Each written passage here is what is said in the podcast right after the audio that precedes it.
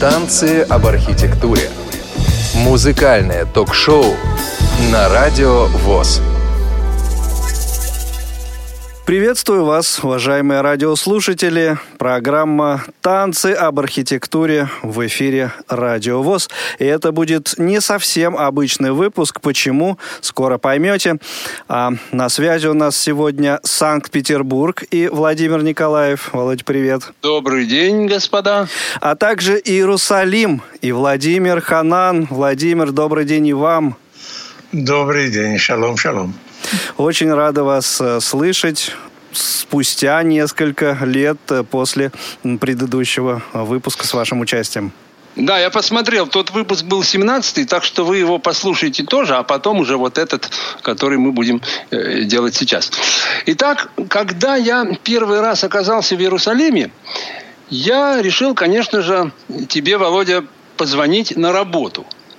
И когда я набрал твой номер, я попросил к телефону Володю. Мне сказали, нет таких. Я тогда попросил к телефону Владимира. Мне сказали, нет таких. Тогда я попросил к телефону Ханана. Мне сказали, Бывакаша, Бывакаша, пожалуйста, и тебя позвали. Из чего я сделал вывод, что имя твое все-таки Ханан, а не Владимир. Но на книгах на твоих написано Владимир Ханан. Вот ты можешь прояснить ситуацию? Ну, разумеется. Э, когда я родился, то мой отец, не посоветовавшись с остальными членами семьи, да он как бы ему и самому это в голову пришло э, по дороге в ЗАГС. И он неожиданно для всех э, назвал меня Хананом. Это древнее э, еврейское имя, которое встречается в Библии. И здесь, например, в Израиле оно весьма распространенное. Но когда он пришел домой и порадовал семью, то мама и бабушка решительно восстали. Им это имя не понравилось. И моя бабушка, э, долго подумав, или недолго подумав, сказала. То есть они с мамой сказали, что так мы мальчика звать не будем, а как же звать? И моя э, бабушка, э, значит, вот подумав, сказала, э, избрав, видимо, самый легкий путь, она сказала, пусть будет Вова, как Ленин. И я стал как Ленин. Интересно, что мои родители за всю мою жизнь ни разу не назвали меня Хананом. Я был только Вова. И когда я пошел в школу, моя мама ходила в школу, когда меня переводили в другую школу, ходила туда. И всюду меня записывали Владимиром. И только позже, когда я э, стал уже молодым человеком и стал знакомиться э, с девушками и между нами, говоря, играть в карты, а в компании всегда находилось два Вовы, там два Саши там и так далее, меня стали обозначать буквой Х. Э, Ханан. Девушкам это имя тоже больше нравилось. Потихоньку я привык к нему тоже, и когда стал писать, то я из одного имени сделал фамилию фамилию. Таким образом, мой литературный псевдоним Владимир Ханан, а здесь, в Израиле, когда меня на улице окликают э, Ханан, я понимаю, что это люди не литературные, а Володя, я понимаю, что это литераторы. Замечательно. Ну вот, э, поскольку наша передача все-таки музыкальная, и поскольку мы с тобой вот познакомились в 95-м году значит, на предмет написания статьи о нашем музыкальном трио «Дети подземелья», то я думаю, что эту передачу тоже будет неплохо начать с такого маленького тебе презента. И сейчас мы, «Дети подземелья», тебе что-нибудь споем.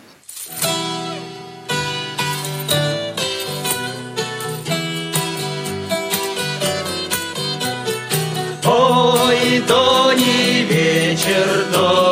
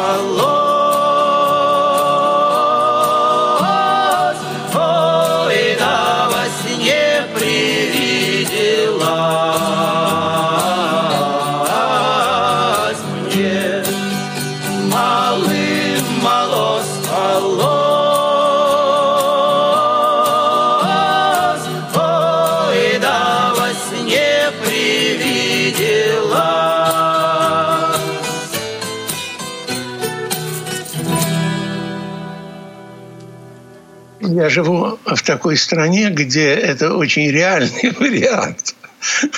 Вот. То есть, когда пропадет буйная голова, но буду надеяться, что этого не случится. Да уж давай не будем о грустном, что же так. Итак, прошлая передача, прошлая передача наша была посвящена э, песне в твоей жизни. И там тебе очень мало ну, удалось почитать. Поэтому сегодняшнюю передачу, все-таки основную часть этой передачи мы попросим тебя почитать. И поскольку ты пишешь и стихи, и прозу, то я все-таки думаю, что начнем мы со стихов. Ну что ж, пожалуй. Обухова – это э, когда-то, в те времена, когда я это писал, это было очень давно. Обухово – это был пригород Ленинграда, в котором э, друг напротив друга через железную дорогу находилось два кладбища, православное и еврейское. Ну Вот э, в каком-то смысле можно сказать, что это стихотворение, оно об этом. Между прочим, это первое стихотворение твое, которое я услышал и запал на него. Спасибо. Итак, Обухова. Обухова на кладбищах твоих я буду ждать суда, покоя, мира. Кресты и звезды, точно души мертвых, разделены дорожным полотном, и в небе правит полукровка ворон, два гноя в нем текут, он сыт и пьян. В чужих гробах лежит моя душа, и сквозь гнилые доски прорастает ее глаза кресты, березы, липы, простой цветок и драгоценный мрамор, безмолвный или с надписью короткой на клинописном языке иврит. Два кладбища лежат в душе моей, уже не разделенные дорогой, и нет уже направо и налево, не существует чисел, направлений, а только почва, почва и судьба. Как просто жить на свете фаталистом, как в самом деле просто, Боже мой. Сойти вот так однажды с электрички и, пристально взглянув по сторонам, вдруг осознать легко и беспощадно, что ничего другого не осталось, как только ждать суда, покоя, мира, обухова на кладбищах твоих. Где застряла моя самоходная печь, где усвоил я звонкую русскую речь, что по слову поэта чиста, как родник, по сей день в полынье виден щучий плавник. Ему крашено зеркало тусклой воды. Не посмотришься, жди неминучей беды, а посмотришься, та же настигнет беда. Лишь одно про нее неизвестно, когда. Там живут дорогие мои земляки, возле самой могучей и славной реки.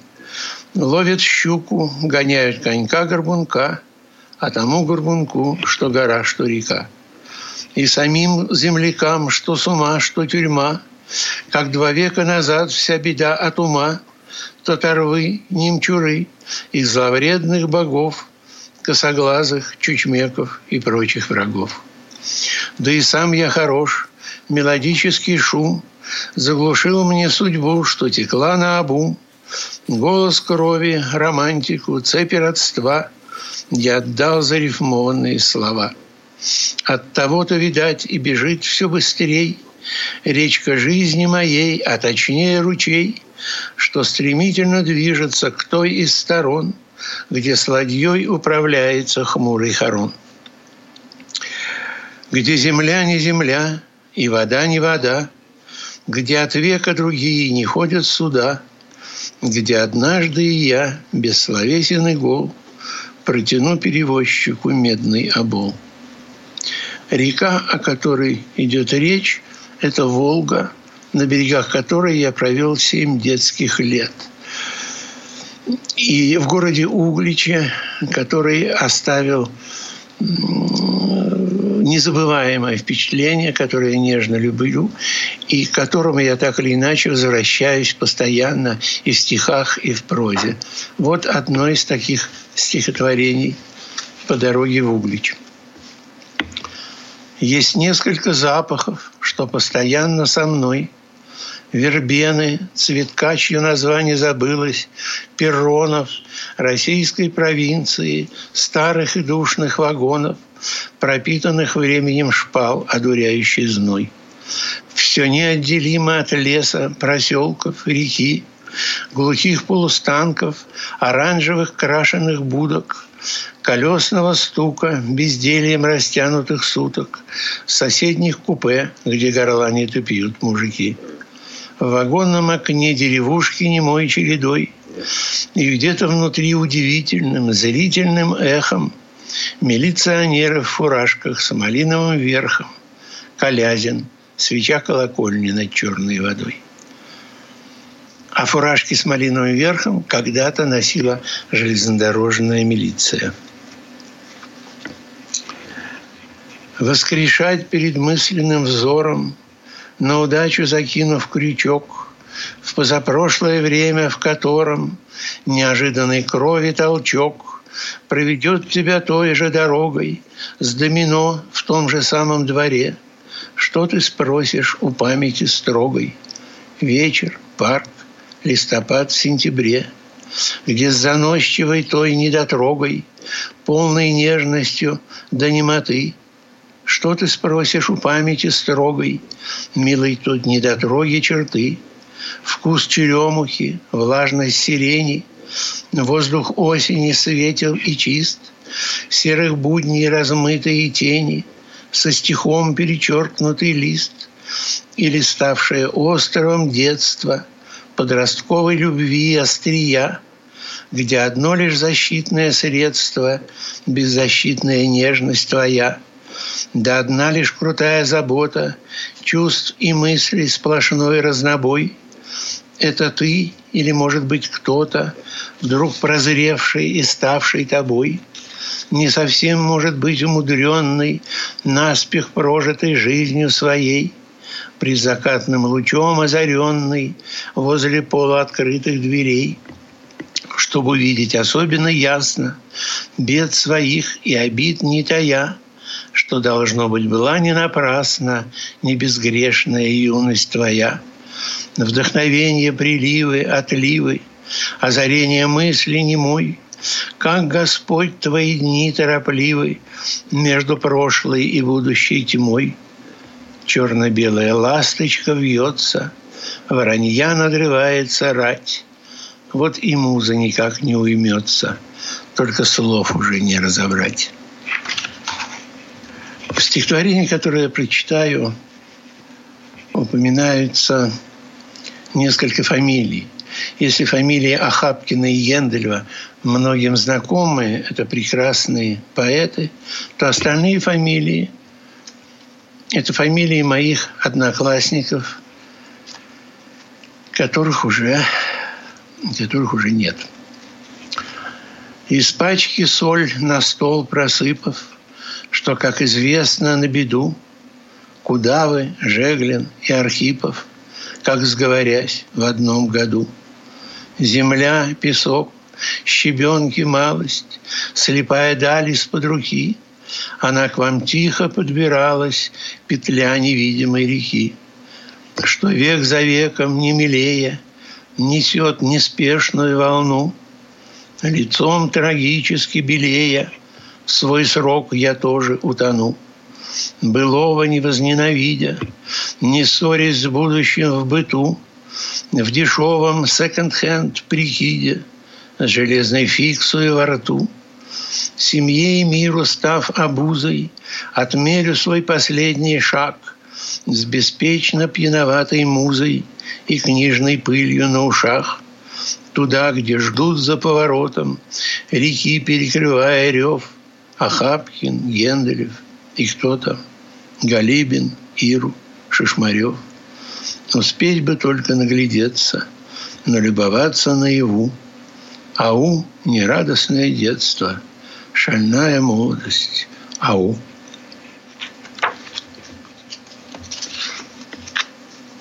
Если это провинция, то обязательно дом с деревянной террасой, чердак полный разного хлама, небольшой огородик, ворота с висящим замком – Вдоль забора кусты и сарай современника Адама. Обязательно парк, если нет, то как минимум сквер. Пара-тройка скамеек в истоме полуденной лени. Для сугубой эстетики дева с веслом, например. Или бронзовый Ленин, а может быть гипсовый Ленин. Непременно река. Вот уж что непременно река. Скажем, матушка Волга – но не исключаются Кама, Сетунь, Истра, Тверца, Каражечна, Славянка, Ака, плюс пожарная вышка, соперница местного храма. Вспоминается желтая осень, сиреневый снег, под мохнатыми звездами, печка с певучей трубою. Так когда-то я прожил дошкольный запасливый век и уехал с беспечностью дверь, затворив за собою.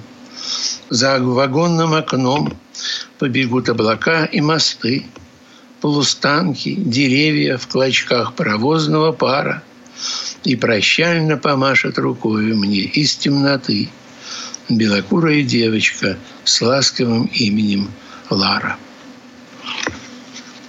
Когда я ночью приходил домой, бывало так, что все в квартире спали мертвецким сном – и двери не открывали, хоть я шумел, как пьяный домовой.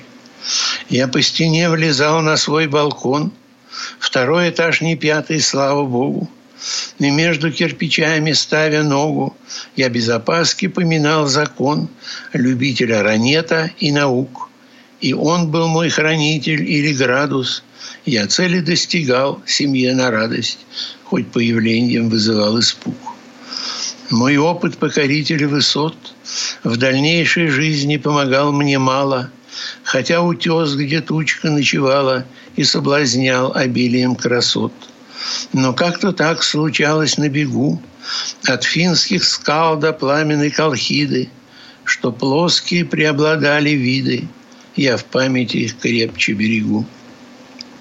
Лен-Петербург, Москва, потом Литва, я прорывал границы несвободы, на что ушли все молодые годы, и без того у нас год за два, а то и за три. Как считал Страбон, для жизни север вообще не годен, тем более когда ты инороден, и, говоря красиво, уязвлен. Цени, поэт, случайности права, с попутчицей нечаянную близость. Молилась ли ты на ночь, не молилась. Слова, слова, но только ли слова.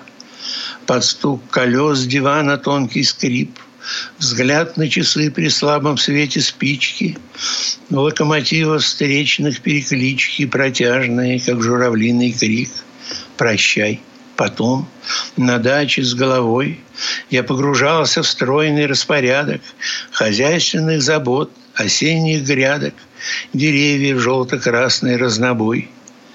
Грохочет ливень в жестяном тазу, В окне сентябрь, и в комнате не жарко – Бывает в кайф под мягкий треск огарка Сгрустнуть, вздохнуть и уронить слезу. Какая твердая вода, какая мрачная погода. Ты помнишь, в прежние года была приветливей природа. На сине-белые снега слетает воздух безучастный, когда-то слишком дорога Прощай, мой первенец напрасный. Живи легко, а мне в пути, Меж той и этой немотою Свою отверженность нести, Как одиночество простое. И на площадке без перил, В знобящем мире без названия Жечь смоляные фонари, Раскаяние и упование – Спасибо тебе, Володя, большое. Спасибо большое. Но это вот ты сейчас читал, кроме Обухова, это все поздние, я так понимаю, стихи, да? Да, да, да. То есть все-таки вот ностальгия, может быть, не по Союзу, но по, по юности, по... Да? Да, конечно, конечно. Но вот это э, ностальгия, я, даже, я не, не, раз об этом говорил и думал, это ностальгия не по э, каким-то местам, не по каким-то временам, это ностальгия потому, что было, прошло и не повторится. Вот, вот как бы вот так. Да. Вот. Ну вот теперь маленько ты передохни, а я вот маленько поразоряюсь. Давай. Вот на конференции, посвященной 85-летию Бориса Абрамовича Слуцкого, Евгений Рейн сказал такую фразу. Поэзия не зависит от содержания. Ну, тезис такой, с которым кто-то может спорить, кто-то может не спорить, но тем не менее это сказано. И вот я недавно взял вот одну из э, советских книжек Бориса Абрамовича Слуцкого и запустил ее, значит, синтезатором. Ну, наш брат ведь не может читать э, по зрячему, по Брайлю тоже почти ничего не издается. Мы слушаем синтезатором. И вот когда я поставил эту книжку Бориса Абрамовича, то синтезатор мне начал читать как бы сказать, ну, есть два способа чтения стихов. Семантико-синтаксический и метроритмический. То есть, вот если стихи ровные, там, допустим, «Мой дядя самых честных правил, когда не в шутку за не мог», все понятно, там синтезатор с этим справится. Но если стихи какие-то более заковыристые, как у Слуцкого, с неровной, значит, с неравно великой строкой, потом, если наличествуют какие-то такие приемы, там, анжам беман, вот переносы или инверсии, то, конечно, синтезатору уже даже следуя синтаксису очень трудно э, то есть он просто не способен выдержать этого ритма. И поэтому, когда я слушал Слуцкого, своего любимого, то мне казалось, что я слушаю какие-то наставления старого брюзги, и, и не более того. Но когда я стал слушать, пытаться это слушать именно метроритмически, то есть э, слушать строку и стрелкой переходить на следующую, я понимал, что это действительно замечательные, если не сказать великие стихи. Ну вот, действительно, я не знаю, я хочу просто, может быть, не все у нас тут сильно разбираются в поэзии, но я вот хочу просто привести пример. Может быть, это не самый лучший пример, потому что то, о чем я хочу сказать, это слишком великие стихи. Это я возьму для примера первую строфу из э, стихотворения Бродского «Натюрморт».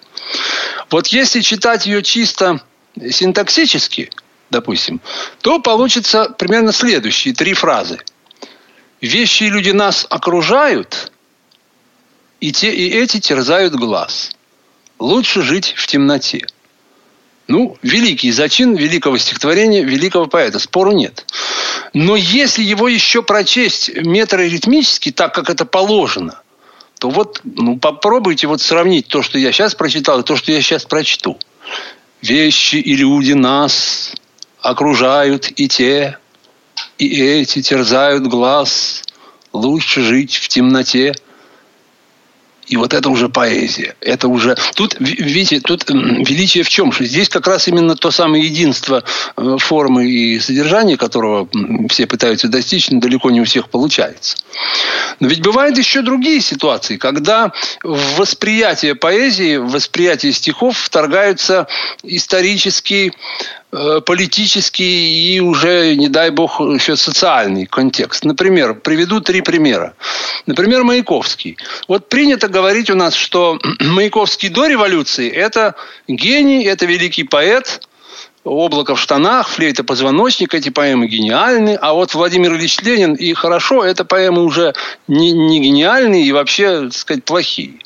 Ну, вот этот вот контекст нынешний не принято у нас сейчас, так сказать, любить ни, революцию, ни Ленина.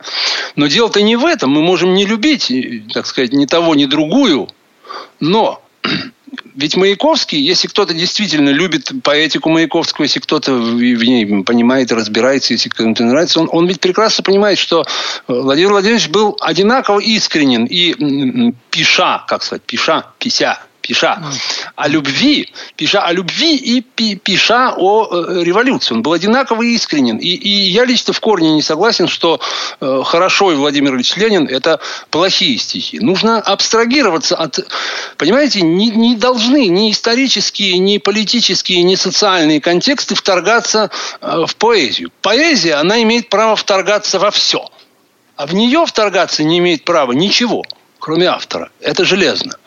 Второй пример. Это стихи Мандельштама, когда его уже вот хорошо пригрело, там, значит, в Воронеже. Он написал несколько стихотворений во славу, так сказать, Сталина. Ну, понятно, что Мандельштам не был искренен, так сказать, в этой якобы любви к Сталину. Но Мандельштам в этих своих, как бы сказать, неискренних стихах не смог изменить поэзии. И вот это самое главное, потому что сейчас принято говорить, что это плохие, слабые стихи. Но это бред, это не слабые стихи, это и не плохие стихи. И что самое главное, что э, Сталин-то это как раз понял. И последующие события тому показательны. Он понял, что он имеет дело с великим человеком, и, и, и который не готов изменять э, со Сталиным поэзии. И вот это самое главное. И третий пример – это Ахматова. Вот она в 1952 году написала свои э, стихи «Слава веку». Ну, тоже ее пригрело, и Лев Николаевич был в тюрьме, и она, пытаясь как-то ему помочь, вот написала эти стихи. Стихи, ну, конечно же, они слабые стихи, это понятно. Это ясно как бы всем. Но, но вот один очень умный человек, так сказать, робко поставил вопрос. Если слава веку стихи слабые, то как тогда быть с реквиемом? То есть у него, у этого самого критика, у него вот, и вот этот исторический, политический и социальный контекст, они просто ну, не позволяют назвать реквием стихами слабыми ввиду их, так сказать, тем, тематизма. Вот. И даже я, вот, пытаясь сейчас быть беспристрастным, я все-таки при, применяю здесь слово «слабые», боясь как-то сказать «плохие». Но ведь это плохие стихи. Реквием – это плохие стихи. Такие же плохие, как и «Слава веку». Я понимаю, что некоторые дамы мне будут готовы глаза выцарапать. Я, собственно, готов, все равно не вижу ни хрена. Вот. Но это плохие стихи. И вот тут вопрос, изменила Ахматова э, поэзии или нечему было изменять? Вот, Володя, теперь вот мой вопрос к тебе. Значит, я... По поводу этой тирады. Затрудняюсь, затрудняюсь. Дело в том, что Володя, ты перечислил, а, да, ты перечислил Маяковского, э, Ахматову, Слуцкого, э, значит, поэты, значит, которых я не то чтобы недолюбливаю, но которых я не ценю. Это не мои поэты. Вот. Я у Слуцкого, вообще-то говоря, люблю одно стихотворение. Это, Это «Лошади в океане». «Лошади в океане». Ой. Вот. Значит, Ахматова как-то на меня вообще не производила впечатления. И я э, думаю, что, э, что во многом, ну как сказать, что это имя которые привыкли числить среди великих, мне так не кажется. А вот тебе не кажется, что если бы не вся вот эта биография, если бы да. она в свое время уехала бы за границу, если бы не Ждановское постановление, если бы не Гумилев э, младший, да, собственно, и старший, то Ахматова стояла бы просто в каком-то списке вот революционных поэтов и, и, и не на первом месте, невзирая на то, что она начинается на букву А. Да, думаешь, думаю, что это именно так. Вот есть Думаю, некоторая, бывает такая иногда раздутость. Вот мне кажется, здесь вот, э, вот тут недавно Дина Рубина выступала, и ее спросили, какие там произведения она считает недооцененными. Она их назвала, конечно, целую кучу. А вот какие произведения она считает переоцененными? И вот когда уже задавали этот вопрос, и когда она начала, так сказать, подходить, я был убежден на сто процентов, что она сейчас скажет доктор Живаго. И именно так она и сказала. Вот а. по этому поводу, как ты думаешь? Ага. Ну, я затрудняюсь. Я прочитал когда-то «Доктор Живаго», и я не могу, я ничего в нем такого эпохального не увидел. Я думаю, что... Вот, между прочим, интересно, что когда посадили, то есть сослали Бродского, э, то Ахматова сказала, нашему рыжему делают биографию – во-во-во, вот, она есть, сама да. с такой же биографией была. Да, совершенно верно. Вот. И я думаю, что все это, конечно, э, влияет. И, и я думаю, что огромное количество, э, так сказать, раздутых э, имен и я даже не знаю, меня это как бы мало трогает, потому что есть у меня любимые поэты, любимые э, стихи, любимые строчки. И меня вот э, этот вопрос не задевает так же, как, например, э, вопрос, ну вот мы здесь в Израиле, пишущие по-русски, мы э, русские литераторы или еврейские. Я думаю, что это, пускай это решает кто-то, кому это интересно. Мне, например, это как бы меня это не, не задевает, не, не является для меня вопросом, а тем более вопросом важным. Ну, вот. ну и коль, коль сколько ты сказал, извини, я тебя, может, перебил, но вот коль сколько ты сказал по поводу все-таки любимых и нелюбимых, знаешь, это вот игра была знаменитая, это вот брать листочек и писать 10 любимых поэтов. Но мне кажется, 10 это перебор все-таки. Ну вот, скажем, три твоих любимых поэта. Значит, это, конечно, Мандельштам – это, как ни странно, рядом это Исаковский. И третий, и третий сейчас я затрудняюсь назвать. А вот я так три назову своих любимых сразу же. Это Цветаева, Бродский и Слуцкий. Как это не парадоксально может кому-то показаться. Да, да, понимаю, да. Но а вот, свою вот реплику могу вставить, тут... коллеги?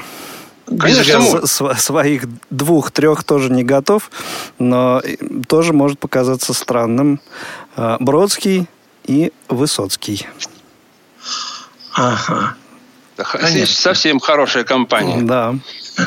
да. Я так понимаю, что вторая фамилия вам, а, в общем, к, к, к поэтам вы вряд ли Владимир Семенович относитесь. Ни в коем случае. Вот э, я тут сразу скажу, что Высоцкий – это поэт хороший.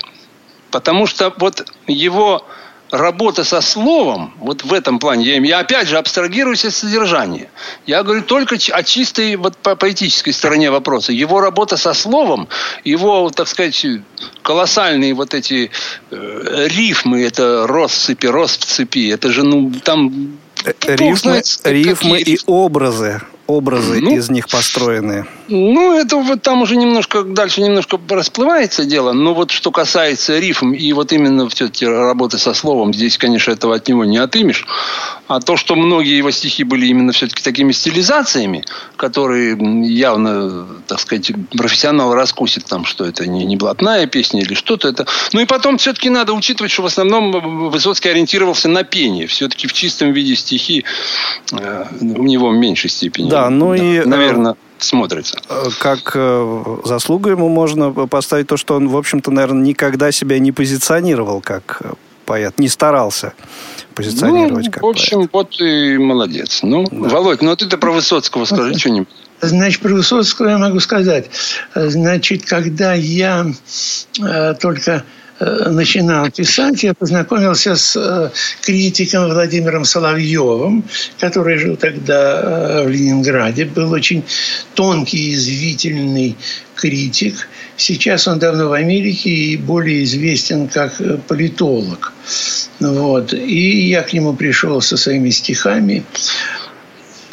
Вот. И, значит, нам говорили о чем-то там, та -та -та -та -та. я ему сказал, вы знаете, я вот, например, Блока я совершенно не люблю. На что он мне э, сказал, что, вы знаете, Блока начинает любить в юности, а когда с Блоком знакомишься в э, каком-то возрасте уже взрослым, то он не производит того впечатления. Я хочу сказать, что вот так же э, дело для меня обстоит с Высоцким. Высоцкий воспринимался э, мной, э, значит, ну, не как бард, а как какое-то определенное явление, но, но я затрудняюсь, вот явление затрудняюсь сказать, значит, назвать его каким-то определением. Но как поэта я его просто не воспринимал. Угу. Для меня Бродский был таким естественным ответом на бардов которых я, надо сказать, э, всех скопом не любил и не люблю. Для меня это какой-то такая, значит, такие комсомольские поэты. Вот, или там э, барды, это что-то такое, значит, комсомольское. Вот.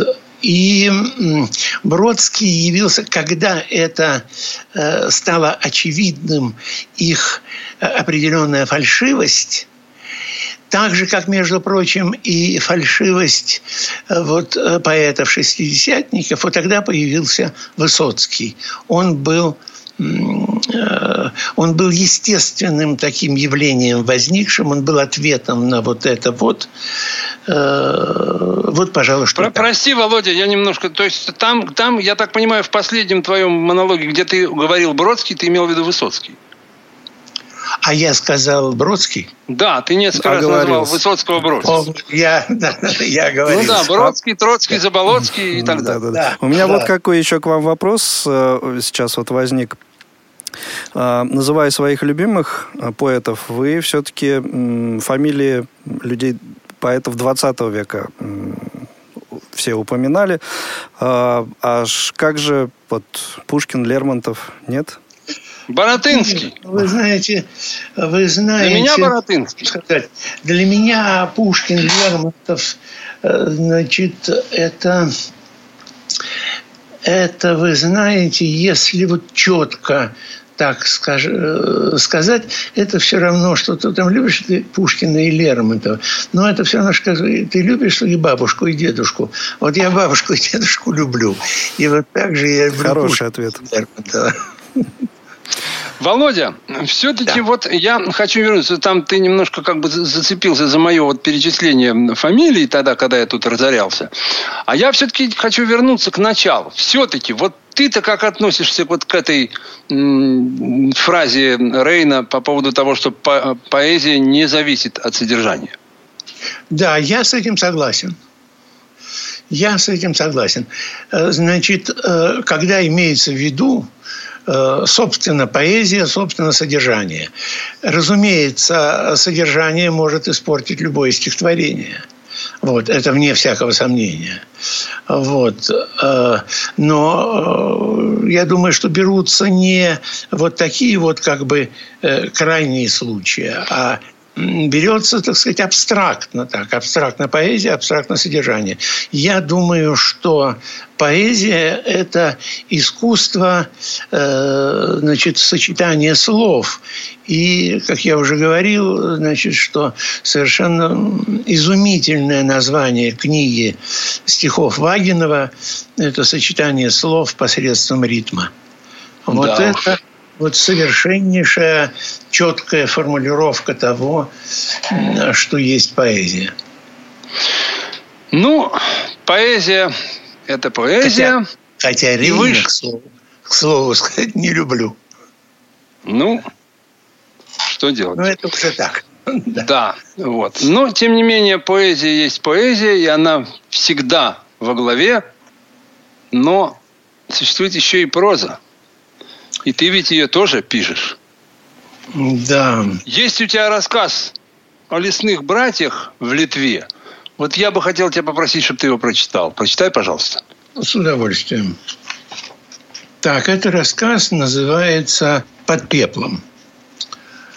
Деревня под Рускениками, в которую я ездил 18 счастливых лет, до 41 года была литовско-еврейской – Еврейскую половину населения смел ветер войны.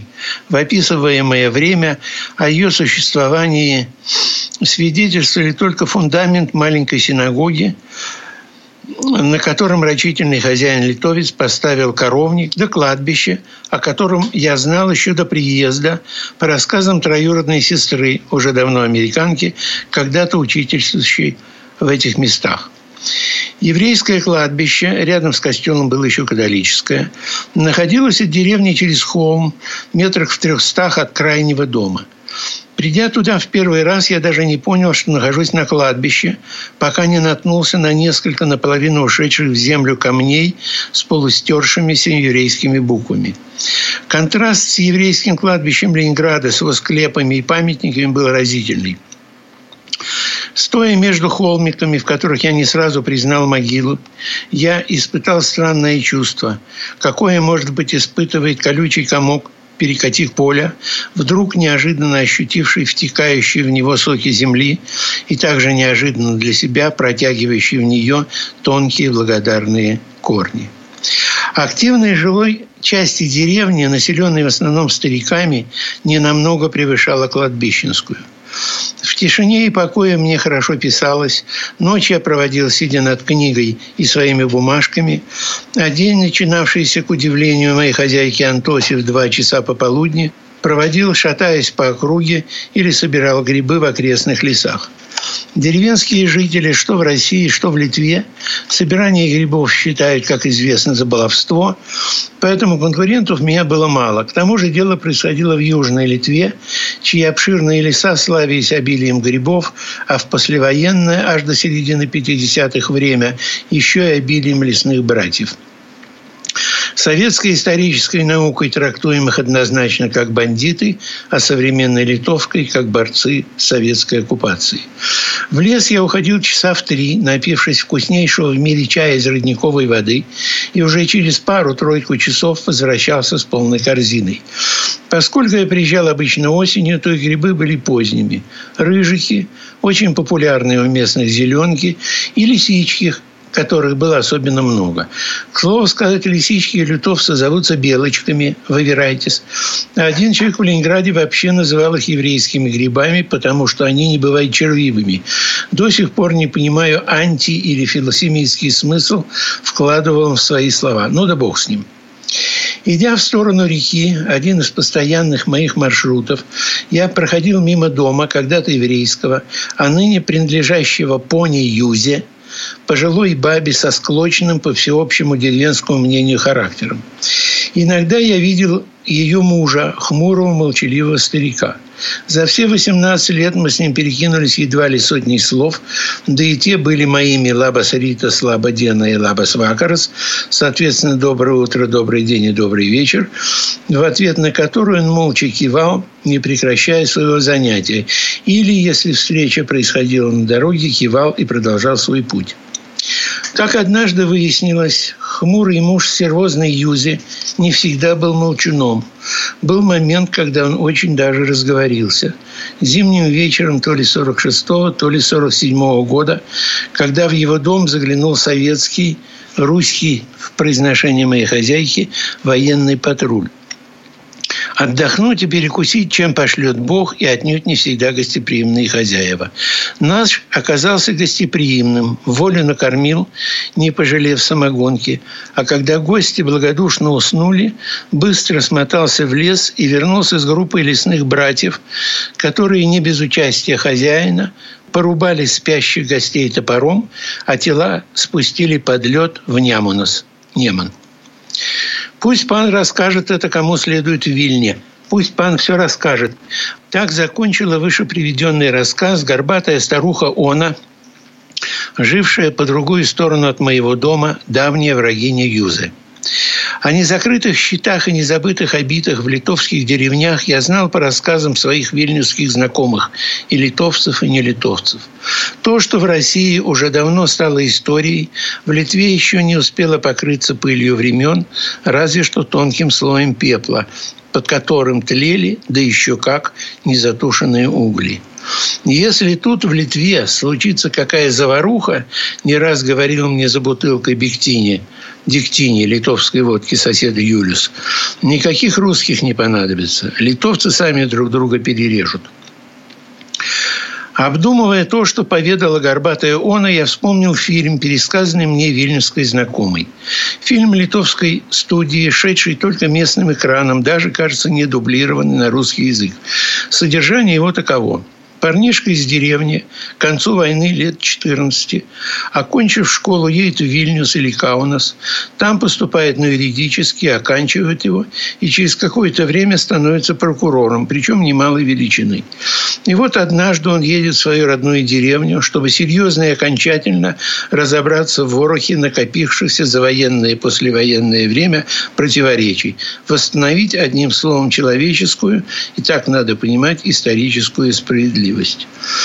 Приехав в деревню, он энергично принимается за дело и неожиданно для себя вскрывает такой туго закрученный узел взаимных обид, претензий и ненависти, что деревня начинает буквально трясти от вовсе, как оказалось, незабытых страстей. Расследование словно прорывает плотину, и начинается разгул стихии. Кто-то кого-то убивает, кто-то кончает жизнь самоубийством. Фильм заканчивается кадрами, когда наш прокурор возвращается в город на арендованной по случаю крестьянской телеге с нереализованными намерениями, в дребезге разбитым сердцем и основательно оплеванным чувством еще недавно неколебимой правоты. В Вильнюсе я, разумеется, никуда не пошел. Дорога была одна в КГБ, а с этой организацией знаться не хотел. Литовские междоусобицы вызывали у меня житейский литературный интерес. Их политическая составляющая меня волновала мало. Помимо всего, к тому времени передо мной уже начинало плескаться другое море, а над головой гореть другие костры. Мало-помалу я начинал различать ноты новых мелодий, которые по-настоящему услышу и пойму значительно позже и в совсем других местах. А пока что я бродил по окрестностям, радуясь осеннему разноцветию, читал взятого в библиотеке Вергилия и писал стихи, запивая все это волшебным напитком из источника, которого больше нет. Вот этот рассказ. Да, трудно все-таки поворачивать историю в обратную сторону. Да.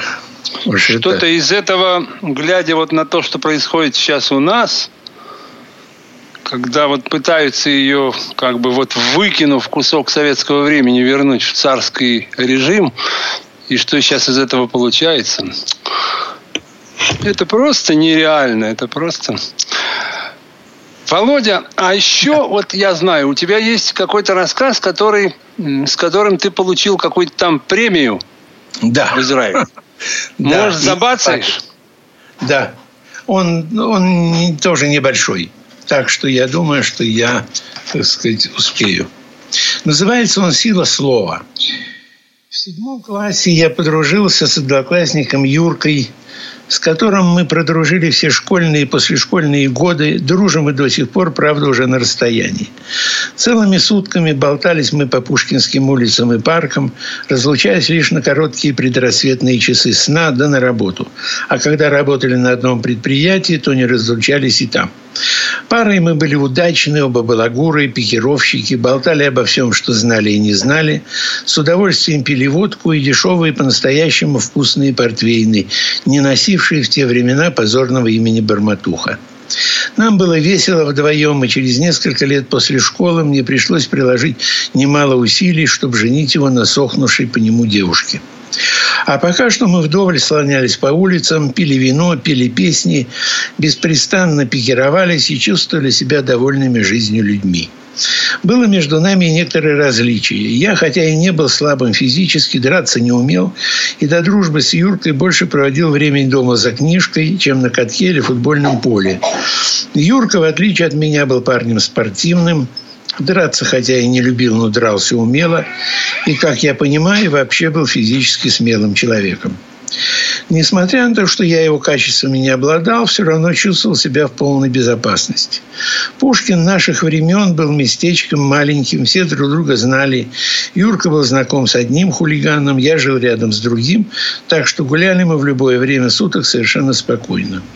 Все-таки однажды я спросил Юрку, что такое нужно сказать, если ко мне пристанет вдруг какой-нибудь хмырь, чтобы тот сразу понял, что перед ним не маленький сыночек, на которого, боюсь, я все же смахивал, а вполне самостоятельный парень, не вчера приехавший в Пушкин, вращающийся в нужных кругах и знакомый с суровым уличным политесом. После короткого раздумья Юрка выдал фразу, которая отпечаталась в моей памяти навечно. «Вот так», — сказал Юрка. «Но ты, ты в натуре, как я буду кипишишься». Через месяц или два мы с ним неторопливо шлепали по улице Ленина. Мимо проходил какой-то парень, и я вякнул что-то то ли по его, даже и не помню, то ли не по его адресу. Парень повернулся и подошел к нам. «Ты чего?» – угрожающе сказал он мне. Тут-то я и вспомнил знаменитую Юркину фразу раскрыл было рот, чтобы поставить нахала на место, но непроизвольно посмотрел вниз и увидел в 10 сантиметрах от своего живота наставленное лезвие ножа. Читатель может мне не поверить, но я, клянусь, совершенно не испугался. Не испугался, как я сейчас понимаю, по двум причинам. Врожденной, не прошедшей до сих пор инфантильности и тому, что в те времена считал себя без всяких на то оснований бессмертным. Да и за воротник, прямо скажем, залито было не слабо. Но тут насупившийся Юрка сказал, да брось ты, Паля, не видишь, все свои. Паля коротко хмыкнул, спрятал нож и, сказав «Харе, ребята», пошел своей дорогой. А мы, естественно, свои. Сколько с тех пор прошло лет? Сорок? Да, наверное, сорок-сорок пять. И вот как-то раз уже в Иерусалиме, идя по своим, как всегда, несрочным делам, я перешел улицу в неположенном месте. Не из-за спешки, повторяю, а по неискоренимой привычке всех израильтян переходить улицу тогда и там, где вздумается. Однако на этот раз, еще даже не дойдя до вожделенной кромки тротуара, я понял, что попал. Именно в этом месте стояла полицейская машина – от которой шел, и именно ко мне в этом не было ни малейшего сомнения, бравый шатер, полицейский. «Шалом», – скучно сказал он и полез в свою сумку. «Шалом», – уныло согласился я.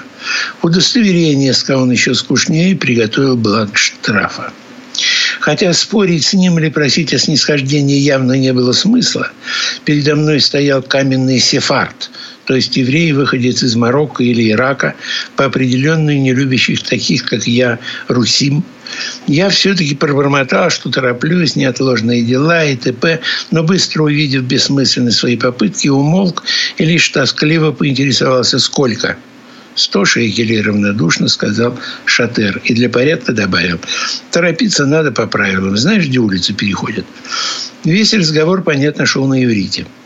Протягивая ему последнюю сотню, я вдруг так отчетливо вспомнил все обиды своей несчастной и, по большому счету, неудавшейся жизни, в том числе знаменитую фразу, которая мне за все эти годы так и не удалось блеснуть, что, глядя прямо в полицейскую кокарду, небрежно, но веско, как и следовало в подобных ситуациях, произнес «Ну ты, ты в натуре» и дальше по тексту до самой последней буквы.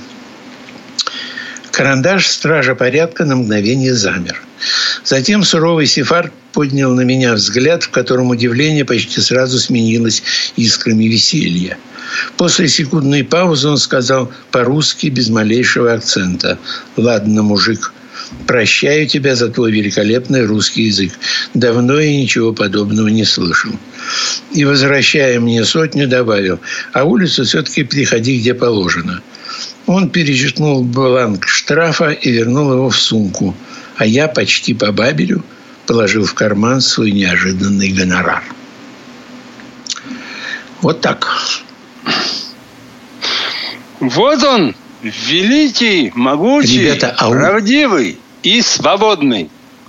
Ну и на этом, я так понимаю, что придется нам завершать э, сегодняшний выпуск, поскольку времени практически у нас уже не осталось, хотя, как мне кажется, тем для обсуждения и тем более материала для того, чтобы еще послушать у Володи э, довольно, довольно много. Поэтому, наверное, Надеюсь, что не в последний раз, э, Володь, мы э, слышим твой голос здесь у нас в эфире и слышим твои произведения. Да, спасибо тебе, Володя, большое. Да, и вам Мы спасибо. действительно Да. очень рады были тебя слышать. И, в общем, слава богу, что мы с тобой, так сказать, по скайпу можем общаться ежедневно. Да, и вам спасибо, ребята. И, разумеется, успехов и удач, и здоровья, разумеется. Но это уж в первую очередь.